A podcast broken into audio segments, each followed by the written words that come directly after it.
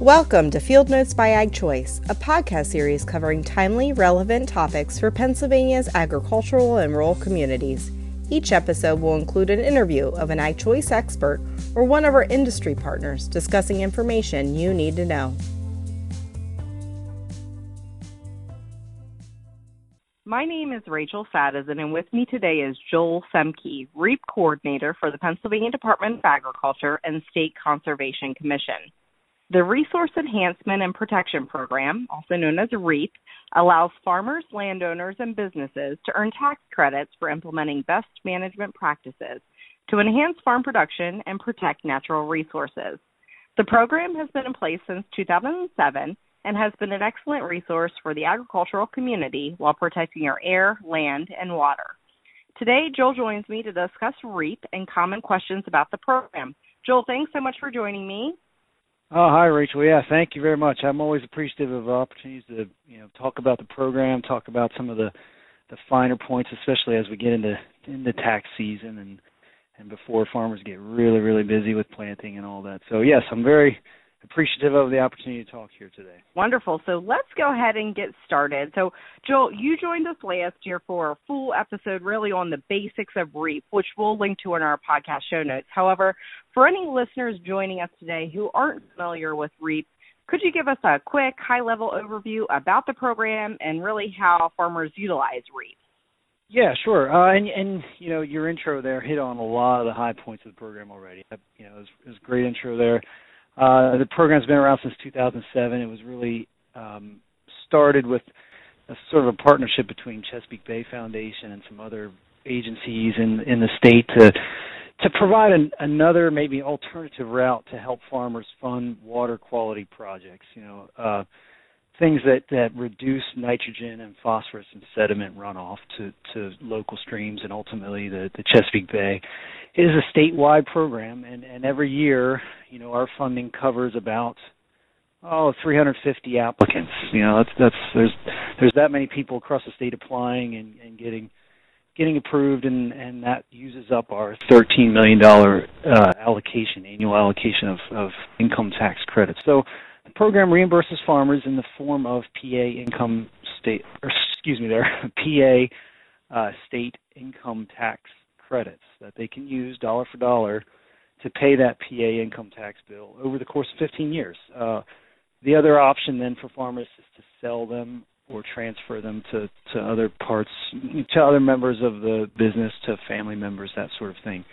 Uh, but yeah, the the program's been been very sustainable. It's been used uh, every year. We have we use up all of our allocation, and, and it's proved very popular with the PA legislature and others. So uh, yeah, moving forward, we we hope to continue to reach out to more and more farmers, to get new farmers into the into the into the program, and and really reach out to to to certain communities that maybe don't uh, use traditional funding programs. Thanks, Joel. So, when working with our Ag Choice customers, we often get questions related to the tax treatment of the REAP credits. Specifically, what happens when, let's say, an LLC, which we know is treated tax wise as a partnership, is awarded credit? Yeah, that's a very good question. Um, so, so you sort of hit on that. REAP tax credits they're awarded to um, either an individual social security number. You know, if, if a farmer is operating on their own, and, and that's how they they run their business, or just like you mentioned there, an EIN for the for the business. So that that could be an LLC, a partnership, an S corp, one of those pass-through entities. Those are quite common. You know, lots of family farms are set up that way, and we get lots of REAP applications in the in the form of an EIN. So the tax credits are are awarded to that EIN, and then come tax time, they're passed through to the individual members of that of that entity, just like the income um, so, so that 15-year carryover for REAP credits, you know, I mentioned that uh, farmers can use those credits over the course of 15 years. That stays at the LLC level. In, in this example, the LLC, uh, they stay sort of parked, so to speak, in that that EIN account, and every year the the the business entity has to dictate to Department of Revenue how they're going to be passed through to the individual members.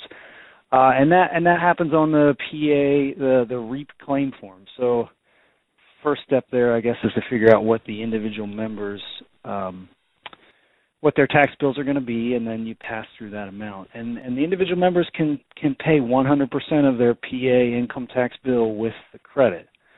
Uh, now, the the tricky part, and and before I before I go on any further, I, I want to say it's very important here. You know, I am not an accountant, and I I'm trying my best to provide some overview and some broad answers to questions. But but farmers, uh, please, you know, reach out to your accountants, your financial advisors. They're they're they're going to be the best uh, advice to you on a personal level and how your your business can best take advantage of these. But anyway, moving on.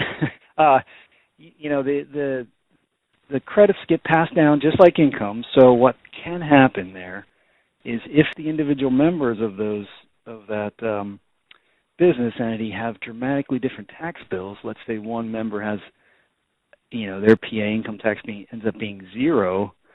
That can really impact how the other members can use the tax credits because, you know, they're passed down according to state membership stakes. So if somebody owes zero to the state, they can't have credits passed to them, and so then the other members are impacted by that. And and in in um, transferring or passing through any credits like this, you know, if you pass through those credits can't be rolled over, they can't be carried over for the 15 years. So you can only pass down what a person can use for that tax year. So that's very important to remember when you're talking to your accountants that can really get that can complicate things.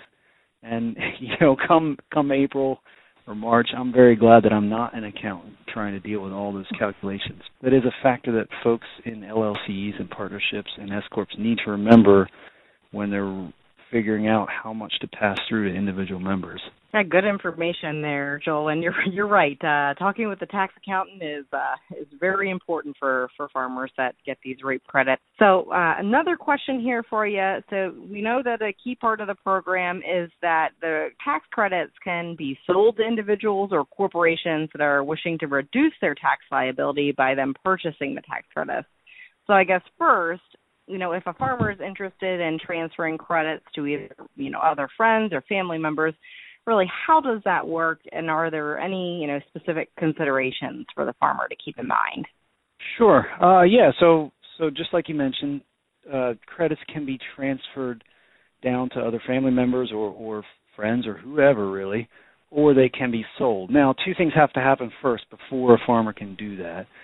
Uh, number one, the the farmer, the primary recipient of this credit, they need to use that credit in the year that it's issued first.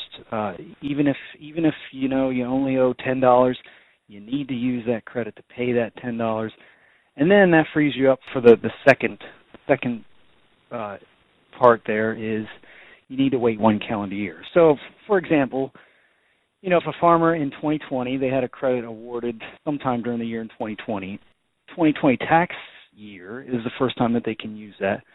So right now they want to claim this credit to pay that 2020 bill if they owe anything.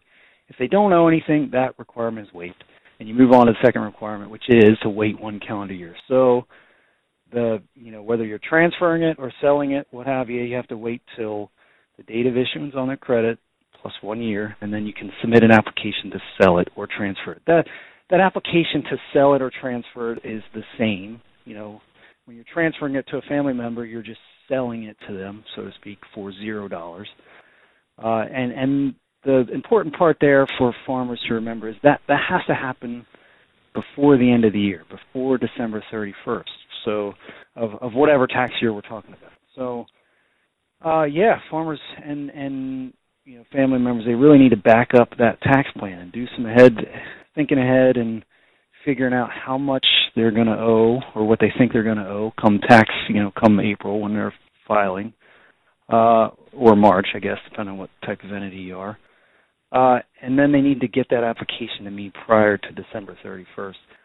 Uh, for the, for the recipient of that transfer, they can only pay 75% of their PA tax bill with the credit. So that's one further calculation that you need to do before you submit that application with the amount. Because again, if you if you transfer more than the person can use in any given year, that that unfortunately is lost. There's no ability to to roll that over for next year or or put it back into the the account of the primary recipient. So uh yeah, big thing there, plan ahead. And and one more administrative thing, it's really good if farmers can do that.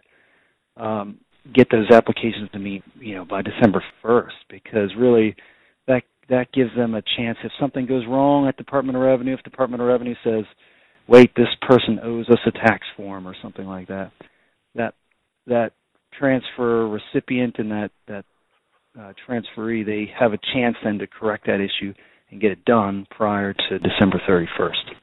So next, could you tell us a little bit more about the sponsorship option for tax credits? Really, how does that process work, and are there any tips you have for farmers who might take that approach, Joel? Uh, yeah. So okay. So sponsorship, uh, it, you know, was written back in 2007, right into the REAP law. It was envisioned as a, a way for uh, businesses or other individuals to to get involved with their local ag community to help farmers um, implement some of these water quality conservation practices on their farms. So, so the way this works, um, the the sponsor is really the applicant to REAP. The credits go right to that sponsor for, you know, their input or their funding uh, that goes to the farmer. So the farmer, they submit the application based on their eligibility. You know, their the eligibility for REAP is is um, is ag compliance, clean streams ag compliance. So it's still based on the farmer's compliance with the law, but the the sponsor is really the applicant, and the credits go right to that applicant. Uh, but anyway, in sponsorship, um, you know, we have about the last two years we've had about 50 sponsors. So so there's really very little restriction on who can be a sponsor. The, the really the the only restriction is that that that that sponsor has to be liable to pay some sort of PA income tax. So uh, any any business, any individual or a trust or or a bank can act as a sponsor. So the rules uh, written right into the law back in 2007 are, are fairly intentionally vague about sponsor. A sponsor helps fund the the project. Now there has to be a written financial agreement between the sponsor and the farmer, but you know the state, myself, the state conservation commission we don't ever see that agreement, so it's pretty wide open what what this farmer and the sponsor agreed to in terms of details. So uh, maybe one of your specific questions there was when when that happens, you know, when the farmer sees funds out of this. That is really up to the farmer and the sponsor to say, uh, okay, is the sponsor going to fund things up front and then receive the credits after the project is done, or are they to is the farmer going to take care of all the business? Pay all the bills, and then the sponsor is going to reimburse them and and get credits at that point. Uh, the things that I need to see on a sponsorship application, um, just a checkbox that there is that agreement, the financial agreement, and then also addendum agreements to make sure that everybody understands who's responsible for maintaining that project. You know, whether it's uh, the farmer obviously is is responsible. It's on their farm. They're the ones that have to maintain it, even though they didn't get tax credits for it. They got you know cash. But uh, back up here a second. I mean, the sponsor gets the tax credits. The tax credits then they they can use them for up to 15 years. Uh, they can carry them over year to year. The farmer, though, really just sees cash out of the system, uh, which might be better for their current operation. It gives them maybe a little bit more flexibility to in dealing with cash rather than PA REAP income tax credits. Um, another another aspect of sponsorship that's really beneficial to farmers is that there's really no there's no cap. You know, when farmers apply on their own, there is a a limit, a two hundred fifty thousand dollar credit limit that they can receive in any seven year period.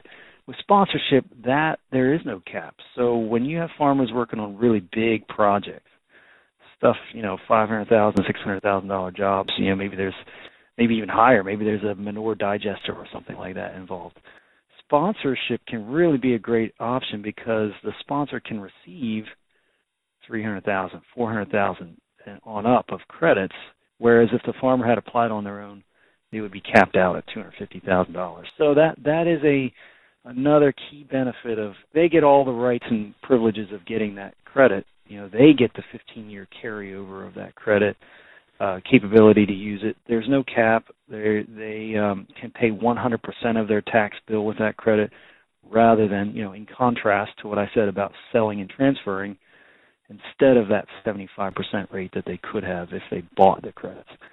Um, so we've been we've been working hard over the last two years to try to to really ramp up the use of this to to make sure farmers are aware of it to make sure farmers understand it uh, because it, it seems like a uh, it really helps with the immediate cash flow maybe of a farm operation now you know the the downside of that is the farmer you know they get that cash from the sponsor, that's reportable income rather than a tax credit, which is not reportable income. So there are there are issues to think about there.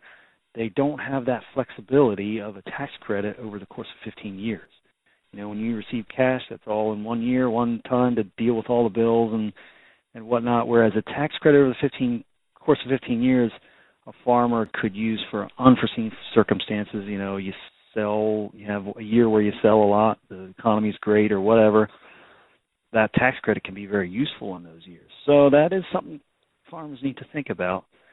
Uh, one other thing that that um, you know participants in sponsorship have told me uh, that that is is a concern to them is that the, they're not farmers are not fully in control of the timing of this thing always because uh, the the credit is issued after Department of Revenue does a compliance check on that sponsor, which you as a farmer, you can't control the tax compliance status of the business down the street. Uh, however, in general, um, you know, the 50 some odd farmers that have used this process over the last years have been have been very pleased with it or, their thoughts are that this should be something that farmers across the state take more advantage of. So and, and always farmers can reach out and talk to me. And anything in REAP, uh, REAP questions, REAP applications, everything comes to my desk. So I guess that's that's one thing I want to stress here. If you have questions, uh, if you have concerns, uh, details, please reach out to me. I can help help answer questions as best I can. Agreed. No, thank you, Joel. And I know a number of you know Ag Choice customers and our staff have reached out to you on many occasions over the year uh, with all their questions about REAP. There's just so much to learn, so much to understand. I guess, uh, Joel, what other common questions do you get uh, from farmers about the REAP program, and any of those you'd be willing to share? Sure. Yeah. Uh, I guess common questions I get, you know, are, are how you go about claiming this credit. Which right now we're in tax tax season, and there are some details to you to to that process. I guess at first I would back up and say, you know, again, we we have 300 to 300 farmers that use the program every year uh, so while it can seem daunting at first, it's something different than cash or check. Uh, it is it is something that farmers are getting good use of at this point in the program. You know, the the state has awarded uh, almost 105 million dollars worth of tax credits to farmers all across the state. So, and about you know 60% of those credits are being used year to year on on PA income tax returns. So that it, I, I say that to encourage farmers. It, it might seem like a daunting process at first, but uh, plenty of people are doing it. Plenty of accountants around the state are getting used to the system, uh, so it, it can be done. Now, uh, back to what I was going to say. Uh, this time of year, you know, claiming this credit is really a two two part process, uh, paperwork, and this is the common issue I find with farmers uh, and accountants is they miss one of these steps. It's very easy to forget about the second step here, but the first step is figure out how much you owe on your PA income tax, you know, your Schedule 40, all those different schedules that you fill out with your accountant. Um, figure out how much you owe. The second part is to fill out the REAP claim form with that amount. You figure out how much you owe, and then you claim it on this REAP claim form that gets faxed to the number at the bottom of that fax form. Uh, uh, you know, that's that's uh, something that seems odd that there's a two-part process to this, and and uh, you're not quite sure what this REAP claim form is for, but that that is a very important part, and that is something I hear from farmers many times. You know, come November, even in a year, their farmers will say, "Well, I don't know what happened to my tax. You know, I claimed it on the Schedule 40, and I just never they never honored that claim." Well, the claim form has to be submitted. Uh, and you have to send it to a separate spot than the Schedule 40. Schedule 40 goes where it always does. Claim form goes to its where it goes. Uh, and if you don't do both parts of this process, that can really hinder the use of these credits. Um, so yeah, I just would wrap it up here saying that hey, you know, there's a lot of farmers now that are taking advantage of this. Uh, I, I'm here to help. Um, accountants are certainly getting familiar. They're a great source of information, more more so than me even. So uh, we are accepting accepting applications here, fiscal year 2020 applications until March 1st. So our funding for this fiscal year is almost gone, gone but uh, there's no harm in submitting an application. So if you're hearing this and you have a project in mind, please submit an application. Uh, there's certainly no no harm in that. If we don't have funds for you, you just get rolled over to next summer, 2021 summer, uh, for our next pot of funding. You don't have to resubmit new paperwork or anything like that. So certainly, if you have something in mind, please apply. Okay, good. Any other final thoughts to share with our listeners here today, Joel? No, I'm always uh, always happy to hear from farmers. Uh, so yeah, stress that. Please call me. I'm always uh, happy to get out of my little office and box, even if it's just to talk to farmers, uh, see how they're doing in their parts of the state, and and uh, you know the things that are interesting to them. I'm always glad to have conversations. So uh, yeah. Okay. Well Great. Well, Joel, thanks so much for joining me on the podcast today to really answer some of these common questions about REAP, and, and thanks for your ongoing support uh, to farmers and all of us industry professionals out here uh, working on the REAP program. Yeah, great. Thanks for having me. Everybody have a good day. Have a good week. Stay safe out there. Thanks for tuning in to today's episode. Listen to other episodes of Field Notes by Ag Choice posted at agchoice.com slash podcast.